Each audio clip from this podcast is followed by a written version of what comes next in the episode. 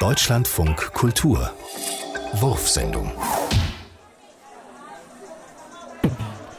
Und wenn du gerade mal was brauchst, ja, dann tauchst du am besten in der Kader nochmal auf. Gehst da gerade auf den Markt und ist gut, was es da gab. All das Leckere, was dir gerne so schwer im Magen lag. Gibt es all das zum Schlemmen, lern die Küche hier mal kennen.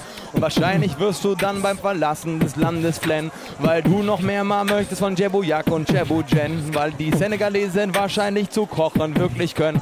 Und deswegen, da rate ich dir, geh hier mal auf den Markt und schaust, was hier an Farbe und an leckeren Essen gab. Damit man die Atmosphäre auch in Deutschland noch mal hat, stehe ich hier gerade für euch mit Lopak und einem Apparat.